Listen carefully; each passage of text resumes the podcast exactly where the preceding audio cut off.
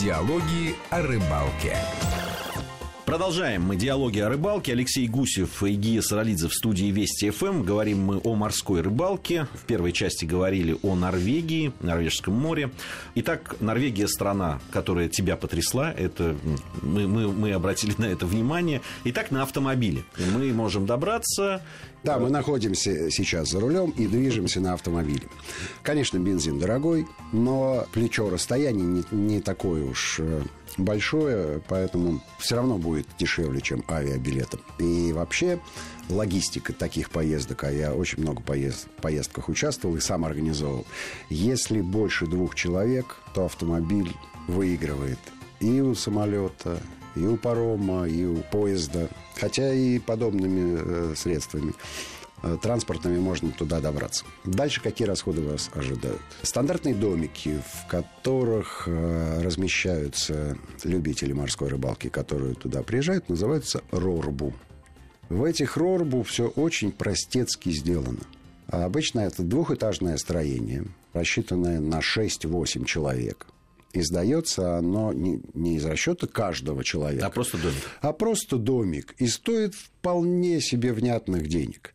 Там есть пара санузлов, там есть какая-то э, мини-прачечная, и, конечно, там есть кухня. Если вы человек не ленивый, то наловленную рыбу можно приготовить самыми разными способами. Единственная сложность, и сразу дам совет. Специи берите с собой. Норвежский язык освоить за неделю невозможно. И прочитать, что в этих пакетиках, и даже догадаться нельзя. Почему-то отсутствуют и картинки, и описания. Просто непонятные буквы.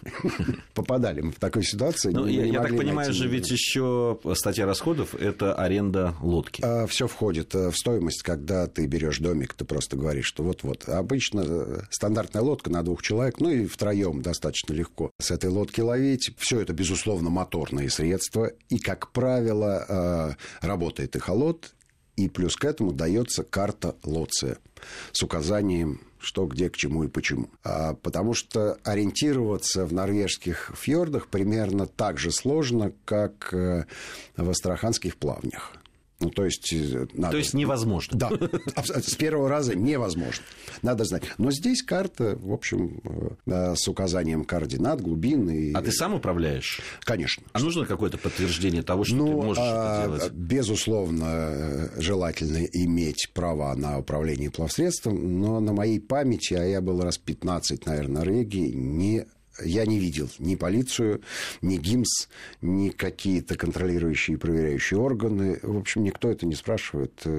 В общем, То это, считается, что если человек сам это, готов... Дело, это... дело в том, что все норвежцы с рождения моряки и умеют управлять плавсредством. Для них, ну, они же э, мир воспринимают так, как они его воспринимают. И им кажется, ну, да все в мире умеют управлять в море лодкой. Ну, хорошо, это вот это они так думают. А если люди едут, и на самом деле у них этих э, навыков нет, то... Неоднократно я видел э, ситуацию, когда э, начало общения с водно-моторным средством э, заканчивалось весьма печально. Но ничего особо сложного там нет. Э, через маленькую паузу этот навык приходит, э, а когда ты начинаешь рыбачить, то все это забывается. Скажи, а вот мы, мы знаем и говорили об этом, что на малой речке еще можно там опытным взглядом определить, да, где ловить да. рыбу. А вот здесь-то как? Здесь ситуация вот какая. Дело в том, что если есть карта глубин или эхолот, этого вполне достаточно для того, чтобы получить базовые координаты, базовые характеристики водоема и точно поймать там рыбу. Где стоит рыба э, в море?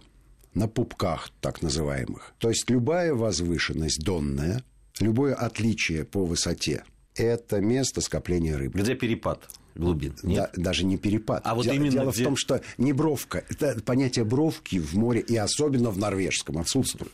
А вот пригорок, холмик, курганчик, скала. Вот там рыба и тусит. Я не очень понимаю, почему это происходит, и ни один из актиологов, которых я опрашивал, ответа мне не дал. Это просто статистическое знание. А есть нормы вылова? А, Если ты говоришь, что рыбы Смотрите, очень много? А, чем, а, чем хороша Норвегия? Морская рыбалка там абсолютно бесплатно, никаких лицензий нет. И ни один человек не контролирует вылов рыбы любительский. Там есть лицензия на промысловый лов когда ты используешь, используешь сети или какие-то другие там мережи, может быть, ловушки для крабов. Вот там, да, там у них э, с государством существуют какие-то взаимоотношения, они обмениваются какими-то бумажками. Для любителей пожалуйста. Про снасти мы не сказали. Все-таки вести я, с собой. Я, я, сейчас, я сейчас э, приведу любопытный пример по поводу норм вылова. А, в Норвегии э, довольно много немцев. Они характеризуются следующим поведением. Ну, э, понятно, рачительные хозяева, каждый пфеник они считают. Они приезжают туда на заготовки. То есть для них отдых считается успешным тогда, когда они отбили поездку. И всю пойманную рыбу они потом обрабатывают, тут же замораживают, минус 18 градусов, и потом прицепами везут к себе в Германию, ну и, видимо, перестают ходить в супермаркет за рыбой, потому что она у них своя. Отбили поездку. Вот такая история. Снасти. Снасти. У нас э, практически невозможно найти приличных снастей для морской рыбалки. Может быть, где-то э, случайно, но вот так вот, чтобы прийти и купить, то есть их надо искать. А взять снасти на месте не составляет большого труда. А единственное, что я бы посоветовал вести с собой, это пилькеры. Обычно пилькеры 100, 150, 200 граммов. Потому Ты что... объясни людям, что Значит, такое пилькер – это... Э, да, пожалуйста. А, включите воображение. Это вертикальная блесна, вытянутая, как правило, она сантиметров 10-12, с большим серьезным тройником на конце. А, про вес я уже сказал. А, если ловить на глубине 50-60 метров, это 120-150 граммов. Если мы хотим опуститься ниже, то и 500 тоже. А, в принципе, это кусок металла. И э, при любых ценах в России это будет э, раз в 5-6 дешевле. Только найти пилькер довольно тяжело. А там они кусаются, конечно. Пилькеры улетают довольно часто. Потому что ловить обычно приходится со дна. И вообще весь процесс этой ловли заключается в следующем.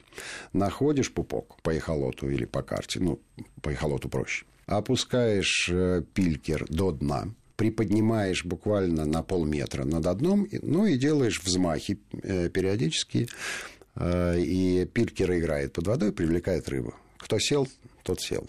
Обычно не знаешь, кто попадется. Но тащить даже 10-килограммовую рыбу, да даже 5-килограммовую рыбу с глубины в 100 метров, это отдельное развлечение. То есть это вот э, такой хороший поход в спортзал на тренажерах. Вот я как раз хотел, хотел спросить у тебя, насколько это с рыболовной точки зрения увлекательно? Потому что когда ты смотришь на это, ну, стоят люди э, в лодке, подергивают, значит, эти удилища, а потом, обливаясь потом, кряхтя, что-то пытаются оттуда выловить. И иногда вот это вот усилие, оно абсолютно не соответствует тому, что они вытаскивают. Ну, э, безусловно, это такой эффект присутствия, я так скажу. То есть прежде чем судить о том, хорошо это или нет, надо это попробовать. А, рыбалка вообще занятие индивидуальное. Мы уже говорили а, в программе, а, посвященной рыболовному спорту, что зрителей-то рыболова-спортсмены не собирают вообще. Да и вообще, потому что рыбалка сама по себе зрителей не собирает. Это вещь индивидуальная даже если ты в группе, все равно каждый за себя, и каждый получает свое удовольствие. В пользу того, что морская рыбалка увлекательна и интересна, э, могу привести несколько примеров из своей собственной практики.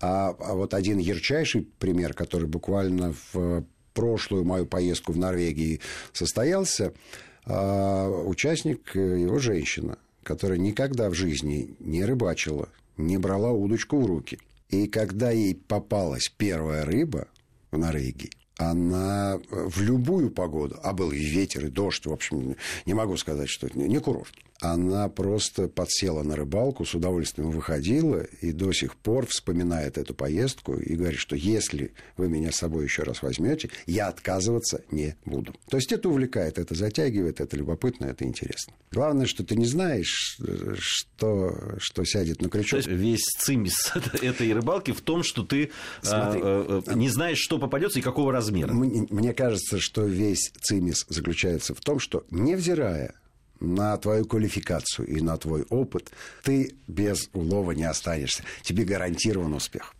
Вот в чем цинизм. Вот такая вот рыбалка в Норвегии. Да. Э, планировали мы в этой программе поговорить о многих э, акваториях, но, к сожалению, время подходит к концу у нас.